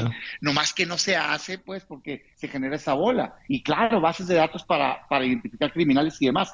Pero no al ciudadano, hombre, al ciudadano déjalo en paz, ya tenemos una identificación oficial, no tienen por qué andar todos nuestros datos personales biométricos corriendo riesgo. Eh, sí tiene el Estado una función que cumplir, está bien, pero ya existe una base de datos y pueden hacer un convenio y pueden acceder a ella, no estén inventando. Damián, pues te, eh, veremos qué sucede, veremos si, si se serenan, si se serenan, perdón, si se serenan. Sereno Moreno. Exacto. A ver, se serenan y, y, pues veremos en dónde topa todo esto, porque la sospecha en un año electoral, en la elección de ese tamaño, pues ahí está la nube, ahí está la nube. Te están llegando muchísimos llamados de Sonora, saludos, te los haremos llegar con muchísimo gusto. Bueno, pues muchísimas gracias, senador, y estaremos atentos al tema. abrazo. Gracias. Abrazo. Oiga, eh, bueno, pues ahí está, pues en, lo dicho, pues ya lo tenemos, ya además, imagínate, tienes que ir a hacer la fila, hacer la cita, que te maltraten y parece aquí y vuélvase y regrese. Y acabamos de renovar porque para las elecciones del 21, las intermedias, pues hay unos plazos para renovar tu credencial. Entonces, bueno, es todo un rollo y además también te la cambio, es otro rollo porque de, de, los datos del INE, pues dependen datos a veces de la fecha que, que te la expidieron, donde te la expidieron, cuando caduca. Hay muchas cosas que ya están dadas de alta en el SAT. Y, entonces, verdaderamente, yo creo que por ahí no es. Bueno, vamos con nuestro siguiente invitado. Me da muchísimo gusto saludar al coordinador de los diputados del PRD, Luis Espinosa Cházaro. Eh, bienvenido siempre. Estuvimos eh, recientemente platicando contigo, pero hoy, Luis, bueno, antes que nada te saludamos. ¿Cómo estás, Luis? Buenas tardes. Hola Javier, te saludo con el gusto de siempre. Buenas tardes. Con Luis hemos hablado de su aspiración a convertirse en jefe de gobierno de la Ciudad de México y en ese contexto, pues está eh, abordando también este tema eh, que no hemos logrado solucionar en, el, eh, en, en todas las no nada más es la violencia, la violencia de género, la violencia contra las mujeres, sino la violencia económica, la violencia laboral, en fin, ¿no? Hay muchísimos temas no solucionados de las mujeres en México. Pues sí, es una asignatura pendiente parecía que íbamos avanzando en el sentido correcto, pero creo que parte de que el presidente de la República desde, desde Palacio Nacional ataque a la ministra Piña o ataque a Xochitl Galvez, pues acentúa esta problemática y ayer tuvimos una reunión con 100 chilangas eh, muy influyentes, pues para abordar justamente estos temas. Bien lo decías tú, una cosa es la violencia física, pero hay violencia verbal, laboral, los espacios en las universidades para las mujeres no son los mismos que para los hombres. Y decía ayer Marcela Guerra, presidenta de la Cámara de Diputados, parecería que cuando la mujer accede al poder cesará la violencia en razón de género, pero lo decía ella, muchas veces empeora. Entonces, muy interesante encuentro que tuvimos ayer y le agradezco desde aquí a todas quienes estuvieron presentes. Oye, Luis, ¿y qué, qué se puede hacer? Desde el poder, entendiendo el poder en el, en el buen sentido, ¿no? No, no, el ejercicio del poder político o, o, desde una jefatura de gobierno. ¿Las cosas desde ahí pueden cambiar? Sí, yo ayer planteaba que, este país ya debe dejar de ser el de unos y otros. Mucho se ha hablado de los chairos y los fifís, pero también ya tiene que dejar de ser el país de los hombres y las mujeres. Este país es de todos habría que empezar a ver la paridad de género no como una concesión o una cuota, sino como un derecho natural, normal, en el que puede haber, eh, por ejemplo, hoy en la Cámara de Diputados una gran mayoría en la mesa directiva de mujeres y hay una gran conducción.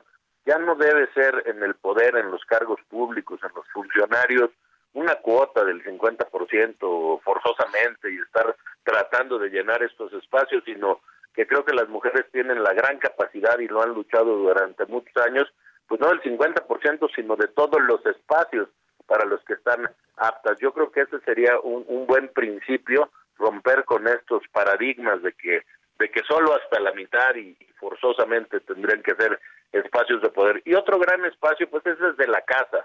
Esto de que las niñas le tienen que servir a sus hermanos el desayuno o la cena, pues, pues eh, empieza a moldear un, un, un, desnivel entre los hombres y las mujeres. Yo creo que es, es cultural también y hay que romper con esto desde el origen. Sí, pero es, eh, es importante desde el origen, pero es importante también el mensaje que se envía desde, desde la cúpula, ¿no? El mensaje que se envía desde el gobierno. Sí, pues mira, vamos a tener dos candidatas eh, mujeres. Eh, no necesariamente, y también lo abordaban algunas eh, políticas como la presidenta del PRD aquí en la Ciudad de México, no, no todas las mujeres son feministas, ni todos los hombres somos machistas, eh, no es una cuestión de género, sino de idiosincrasia. Pero tienes razón, Javier, desde el poder habría que mandar señales de que, por ejemplo, ahora vamos a tener una presidenta mujer, pues casi definitivamente, toda vez que las dos candidatas más fuertes son, son mujeres, eso debería mandar un mensaje que de ahí hacia abajo, pues todo, pues la paridad debe ser total y la igualdad de, oportunidades, porque mucho hablamos de, de, la paridad en los puestos públicos, pero no hay paridad, por ejemplo, en los sueldos de las mujeres que trabajan en los mismos cargos que los hombres, o no hay paridad en el número de mujeres que entran a la universidad respecto de los hombres, y eso también pues es, es, una cuestión que habrá que ir resolviendo en el tiempo. Luis, te agradecemos mucho, muchísimos temas Eh, bienvenido siempre. Ya estaremos repasando muchísimas cuestiones que preocupan no nada más en la Ciudad de México, sino en buena parte del país. Luis Espinosa Cházaro, coordinador de los diputados del PRD. Gracias. Gracias a ti, buenas tardes para todos. Gracias, buenas tardes. Oiga, después de, una pausa, ya que estamos hablando también de, estas cuestiones de, violencia contra mujeres, Ay, mira, Anita, qué, difícil es eh, reportar estos casos. Una jovencita, 19 años, deportista entusiasta, muy conocida allá en Chihuahua, eh, forma parte de la selección de fútbol femenil de la formada de la Universidad Autónoma de, de Chihuahua, estudia ingeniería. Pues mira, con todo, con todo a su favor, deportista, buena estudiante, buena hija, ¿no? ¿Sabes? La mataron afuera de la cancha. Estaba jugando, estaba a punto de subirse el automóvil, un Audi, este, y llegaron unos sujetos. 35 balazos le dieron a la muchachita. 35 balazos con un rifle AR-15, que quién tiene un rifle de asalto AR-15 y quién tiene pistolas de calibre 9 milímetros. Javier, ¿y por qué? O sea, ah, esa, Eso, eh, eso es lo que la gente quiere saber. Dicen allá en Chihuahua, ah, es que la confundieron. Ah, la confundieron, sí. Ah, bueno. Pues Vamos a hacer una pausa y regresamos con más de esta y otras historias.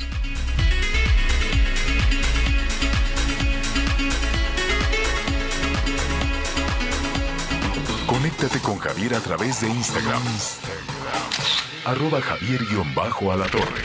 Gracias por acompañarnos en Las Noticias con Javier Alatorre. Ahora sí ya estás muy bien informado. Todavía hay más información. Continuamos.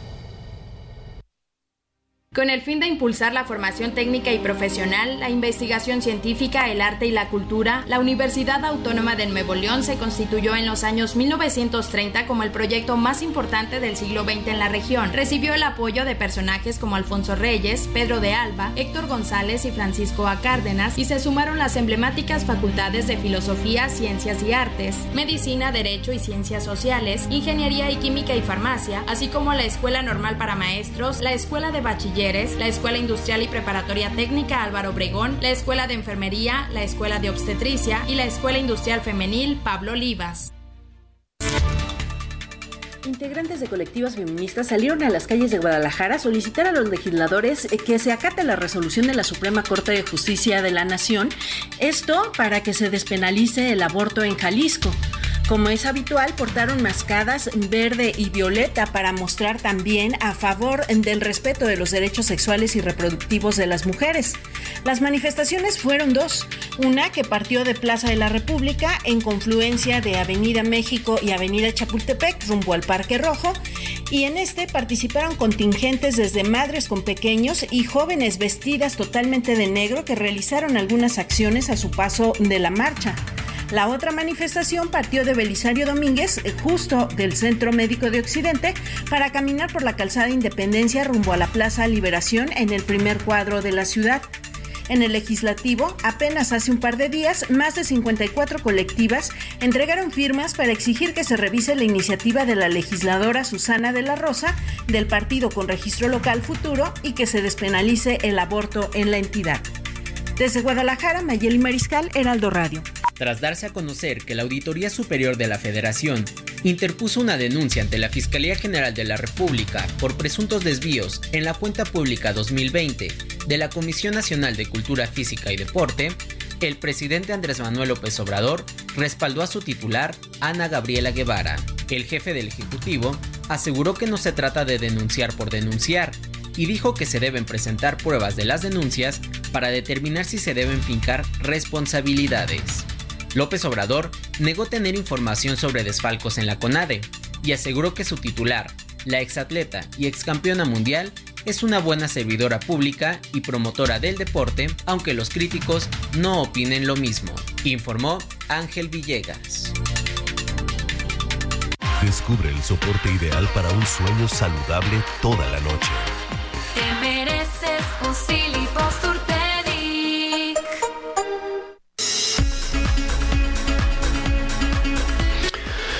Mm, mm, bueno, muy bien, muchísimas, eh, muchísimas gracias por todos sus, eh, sus comentarios, sus llamados telefónicos. Nos vamos a apurar precisamente para darle salida. Eh, nos dicen, eh, el CURP con fotografía se otorgaría a todas las personas, no importando la edad. En el caso del INE, solo para los mayores de edad. Creo que para, y no me quiero equivocar, Beatriz, pero es de nuestra amiga Beatriz, Beatriz Paredes, bueno, no sé si se refiere, si es efectivamente Beatriz Paredes o, pero entiendo que los niños no tendrían esta, esta cuestión con imagen, con fotografía, pero lo vamos a checar. Muchísimas gracias, Beatriz, por tu comunicación. Eh, nos dice, estimado Javier, referente a lo que mencionas, em, dice, eh, no le entiendo muy bien, discúlpeme, no sé si es por el tema del, de la CURP, se empezó a instalar en México en 1968. Eh, lo, lo, voy a, lo vamos a verificar. Gracias, Marcelo. Nos está escuchando Marcelo eh, Fernández. Creo que tomamos la llamada con un poquito de confusión, pero lo, retomaremos con, muchísimo gusto. Eh, está bien la curva para identificarse. Lo van a aceptar en los bancos. Hay muchas dudas todavía, nos están preguntando. En los bancos no te aceptan pasaporte qué extraño, deberían de aceptarle el pasaporte, es un documento oficial, sí se lo deberían de aceptar. Y, el INE dice acá nuestro amigo Marcelo Fernández, con muchísimo gusto vamos a retomarlo. Bueno, eh, muy bien. Uh, eh, saludos a Miguelón que anda de celebraciones, así es, dice Víctor Serrano que nos escucha en la Ciudad de México. Y a propósito de la Ciudad de México, aquí hemos hablado de un pasaje importantísimo, ¿no? Eh, para mi gusto depende, desde luego, del trabajo de todos los especialistas, de todos los, eh, historiadores, lo que sucedió el 27 Sí, fue el 27 de septiembre de 1821. Eh, tan importante desde luego como el inicio de la guerra de independencia, em, pues es también su conclusión y el surgimiento de esta nación, la entrada del ejército trigarante encabezado por Agustín de Iturbide. Ah, cómo batalló Agustín de Iturbide.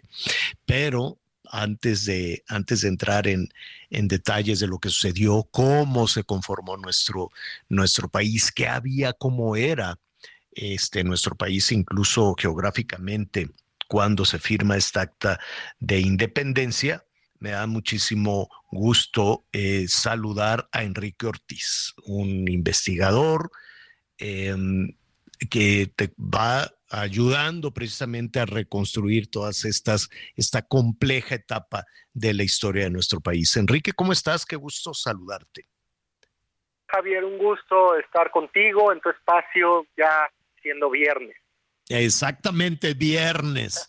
Oye, dime algo, antes de entrar en, en, en materia con esta fascinante etapa de nuestra historia, eh, déjame recomendar, si me permites, para una muy agradable lectura este fin eh, de semana. Ah, no, pero todavía no la presentas, ¿verdad? Todavía no presentas tu, tu, nuevo trabajo. Es una investigación, es una novela. ¿De qué se trata? La última victoria mexica. Efectivamente, Javier, es mi tercer libro. Es una novela histórica eh, sobre una crónica sobre la noche triste aquel, ah. aquella derrota que sufrieron los castellanos eh, cuando trataban de escapar de Tenochtitlan el 30 de junio de 1520 y desde una perspectiva no solamente de los grandes potentados como Cortés y Cuitláhuac, sino también del soldado promedio, del guerrero mexica promedio, cómo se vivió la noche triste y los días alrededor de esta fecha. Es, de eso va mi trabajo, de esto va esa novela, la cual estaré presentando próximamente allá en la Feria Internacional del Libro de Monterrey, publicada eh, con Editorial Grijalvo. Oye, ¿lo vas a presentar apenas y cuándo podemos, eh, eh, cuándo estará ya disponible? ¿Cuándo lo tendremos en librerías? Sí. Bueno, la novela ya va a estar disponible a inicios de octubre en librerías y plataformas digitales. Muy bien. A principios de octubre, pues vamos a estar muy atentos. Fíjate que al inicio de, del programa y en un resumen, Anita Lomelí nos decía que en, Sinaloa eh, se inauguró la, eh, la imagen más grande, por así decirlo, la estatua más grande de San Judas Tadeo, San Juditas Tadeo, que no es por, que no es por nada, pero San Juditas está ocupando el sitio o el templo de otro santo. ¿No? Que no es tan taquillero si tú quieres, San Hipólito, pero el templo de San Hipólito justo ahí, en referencia a, esta investigación tuya, a este libro tuyo, también es un pasaje muy dramático para eh, Cortés, ¿no? Sí, efectivamente, donde actualmente está el templo de San Hipólito y Casiano, un templo del siglo XVIII, que tuvo varias etapas constructivas. Ahí es donde se venera, pues sí, como tú bien dices, a un santo muy socorrido, taquillero, popular, una, una celebridad, San Judas Tadeo, y que marca ese, ese templo, marca el puente de los Toltecas, una de las cortaduras de la calzada México-Tlacopan, donde eh, se consumó la masacre de los castellanos esa noche del 30 de junio. Ahí fue donde pereció cerca de 800 hombres, de acuerdo a Bernal Díaz del Castillo, y ahí fue donde a partir de 1824 se funda la ermita de los mártires, en su memoria. Mm, no, cuesta trabajo eh, eh, imaginarse la, la, la, la, batalla, el tamaño y los días que eso pudo haber durado cuando en ese sitio estemos hablando de 800 personas que fallecieron y además recuperar el sitio después de 800 cadáveres, ¿no? Cualquiera, eh, o sea, tendría que pasar muchísimo tiempo para regresar a ese lugar. No, y, esto que te comento solamente son los castellanos. A esto habría que agregarle al menos 2.000 aliados indígenas que murieron en esa zona, 2.000, principalmente tlaxcaltecas más un número indefinido de caballos, yeguas, cañones, arcones. Imagínate esta escena dantesca en la mitad de la noche, una noche sin luna, toda nublada, y que bueno es cuando Hernán Cortés decide abandonar Tenochtitlan debido a la presión de sus principales lugartenientes que ya no quieren estar en Tenochtitlan debido a una profecía de, de pues de un migromante de nombre Blas Botello quien le dice a los capitanes de Cortés, si no salimos mañana de Tenochtitlan, nadie va a sobrevivir. Y su voz hizo eco en la historia, develando pues esta terrible derrota y masacre de los castellanos. ¿Esto lo tendremos en tu libro? Sí, sí, sí, todos estos personajes, de repente Blas Botello que tiene poca voz, ¿no? O, de repente poca protagonismo en los libros de historia, él es uno de los, bueno, le doy una voz importante dentro del libro y cómo esta, este, esta profecía que él ve, ¿no? Eh, es el que empuja finalmente la noche triste en detrimento pues de las intenciones de Cortés. Pues estaremos eh, ahí atentos. Saludos en Monterrey. Atención quienes nos escuchan allá en Monterrey. Estén pendientes de la presentación en la feria en la Feria del Libro. ¿Tiene la fecha de cuándo te vas a presentar? Sí. Es el miércoles 11 de octubre a las 7 de la tarde. Bueno, miércoles 11 de octubre, 7 de la tarde, va a estar fantástica la narración y desde luego que no me voy a perder este tu tercer libro. Vamos a dar un salto en la historia porque este mes de septiembre lo hemos dedicado junto con Enrique a repasar algunos eh, pasajes ¿no? De el surgimiento de esta nación, esta joven nación, hay que decirlo, ¿no? A eh, me, me, parece que México todavía se está reacomodando, todavía se está reconformando en su ruta de aquello que, de aquello que sucedió en, eh, eh, sobre todo el 27 de octubre, no sé si tú coincides conmigo, de 1821, ¿no? Sí, sí, sí, sí, efectivamente, Javier, es el nacimiento de México, una joven nación que sería vejada, que sería invadida eh, durante, bueno, durante todo el siglo XIX por las potencias europeas. Y bueno, me gustaría darte dos fechas, Javier, para que para que conozcas un poco de la inestabilidad política que reinó en estas tierras al consumarse la independencia. Y esto nos habla de la situación, ¿no? El 21 de julio, Iturbide, Agustín de Iturbide, fue coronado en la Catedral de México por el presidente del Congreso bajo el título de Agustín I, ¿no? Hablamos, reitero la fecha, el 21 eh, de julio de 1822. Para el 14 de julio de 1824, Agustín de Iturbide llega a Soto la Marina, Tamaulipas, en el Bergantín Spring, después de que había ya caído eh, su imperio, después de que se había refugiado en Italia, en Livorno, y llega a lo que es Soto la Marina, Tamaulipas, y él, desconociendo el decreto de proscripción promulgado en su contra por parte del Congreso, la razón de este decreto, pues es el miedo, ¿no? que le causa Agustín de Iturbide al Congreso mexicano y que pudiera restablecer nuevamente el imperio o volverse el caudillo de una nuevo de un movimiento armado y para el 19 de julio llega a la villa de Padilla donde eh, estaba reunido el Congreso del Estado de Tamaulipas este Congreso no decide no recibirlo decide no oírlo y ese mismo día, 19 de julio, a las 6 de la tarde, bueno, ya aprendido Agustín de Iturbide, se le fusila en la plaza de Padilla. Se le dieron tres horas para prepararse, para confesarse y escribió una despedida a su esposa, ¿no? Vemos estas dos fechas. La diferencia son dos años, ¿no? Entre la coronación de Agustín de Iturbide eh, su, su cenit en el poder. Dos años después, su fusilamiento en Padilla, donde quedaron ahí sus restos. No sería hasta 1938 cuando su antiguo subordinado y quien también sería presidente de la República, el general Anastasio Bustamante, decidió que se trasladaran a la capilla de San Felipe de Jesús en la Catedral de México, donde aún reposan. Y este mismo Anastasio Bustamante, una de sus, su última voluntad fue que su corazón descansara con su querido eh, emperador. Y ahí también en la urna está el corazón de Anastasio Bustamante.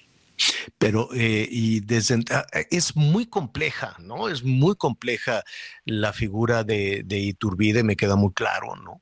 Eh, ahí está, entrando, a ver, corrígeme tú que te conoces, pero centímetro a centímetro del centro histórico y de la catedral, Enrique. Entrando a la catedral de frente en una de las capillas del lado izquierdo, ¿no? Una de las capillas del lado izquierdo, que de hecho ahí está, sí, dime, dime. Eh, sí, de hecho es viendo el, altar de los reyes, que es esta gigantesca cueva de oro, eh, diseñada por Jerónimo de Balbás, la capilla privada de los reyes de España, que es la que está al fondo, del lado izquierdo, la primera capilla, es la capilla del el mártir San Felipe de Jesús, que fue pues martirizado en Japón, ¿no? Que además la catedral, ahí, ahí va, a trompicones, desde luego, sin presupuesto, este, batallando muchísimo con ese tesoro enorme que, que significa, no solo por, por, por el arte sacro y todo lo que significa para la fe católica en nuestro país, sino porque es un monumento histórico en, el mundo, ¿no? Y qué, qué, difícil ha sido su restauración, qué difícil es que en el avatar político se entienda que no es necesariamente un tema católico, un tema religioso, sino un tema lleno de, de, historia y de valor.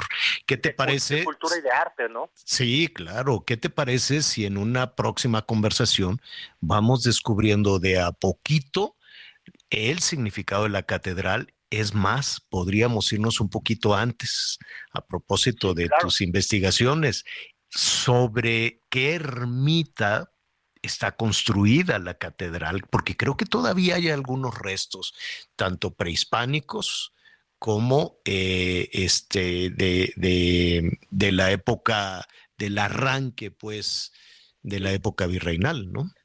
Sí, efectivamente, Javier, eh, pocas, pocos mexicanos saben que la Catedral Metropolitana es la segunda que se construyó.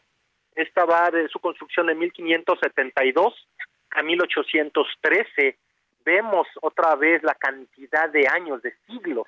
Reitero la fecha, 1572 a 1813, siendo su último arquitecto Manuel Tolsal Valenciano. Sin embargo, hubo una primitiva catedral de la Ciudad de México, mandada a construir por Hernán Cortés, en 1524, la cual sería demolida en 1627 de planta basilical. Y en esta construcción es donde se reutilizaron las antiguas esculturas de los mexicas, las antiguas eh, piedras de, los templos, no el material constructivo, ahí es donde se reutilizó, más no en la segunda catedral, porque es un mito, ¿no? Eh, que muchos piensan que la Ciudad de México, que sigue ahí en pie, pues ahí fue donde se reutilizó todo el material constructivo de los antiguos templos mexicas, ignorando que la Ciudad de México actual en gran medida es una ciudad del siglo XVIII. ¿Por qué? Porque en 1629 la gran inundación destruyó la ciudad eh, de México del siglo, pues de la primera, tercera parte del siglo XVII. qué fascinante, qué fascinante. Es parte de nuestra historia. Qué fascinante, Enrique. Eh, pues hay que, hay que seguir descubriendo. No sabes cómo te agradecemos que nos acompañes, este, eh, reconstruyendo no solo la Ciudad de México, sino otros eh, importantes fragmentos de la historia nacional Así es que para una siguiente conversación, sabes que eh, sería muy interesante saber, y ese México independiente, ese México que surgió el 27 de septiembre de 1821, ¿cómo era? ¿De qué, qué, qué se consideraba en ese México independiente? Pero será tema de una siguiente conversación.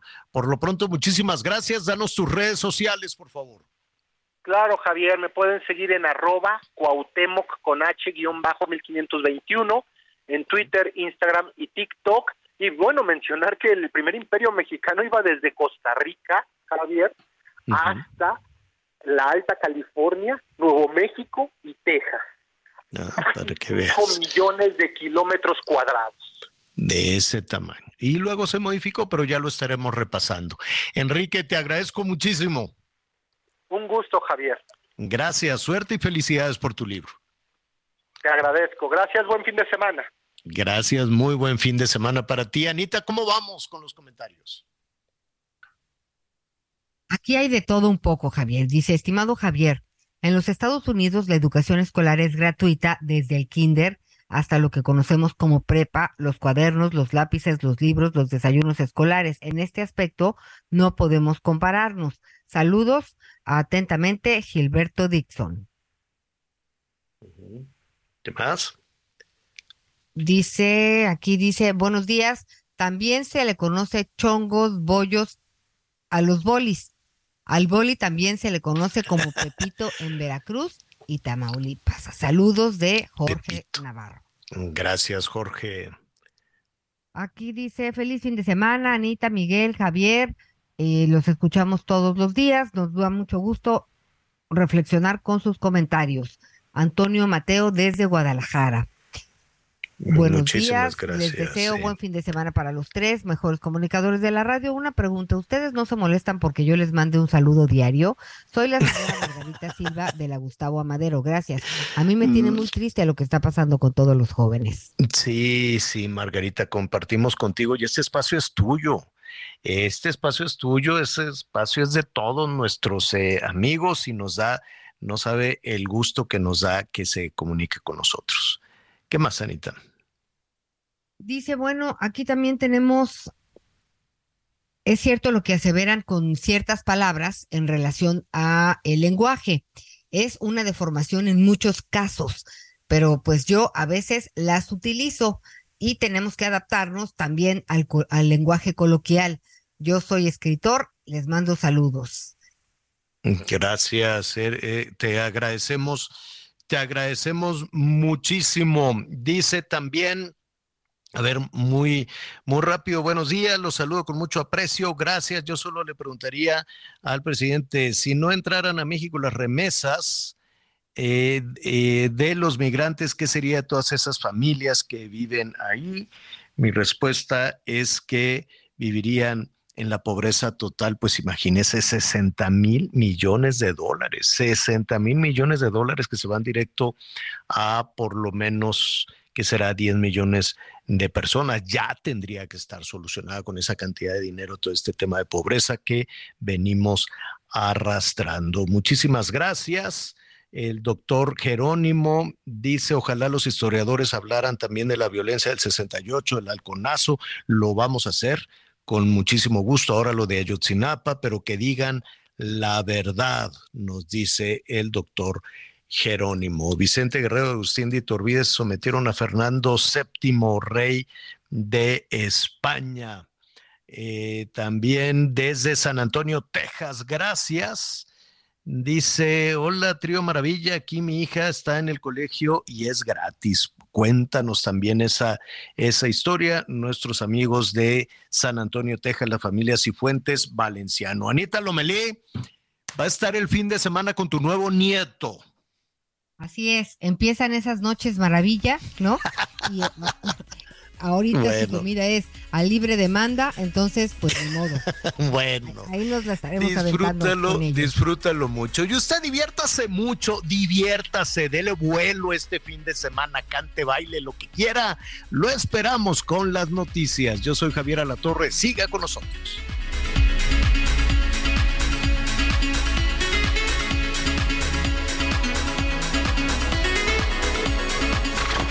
Gracias por acompañarnos en Las Noticias con Javier La Torre.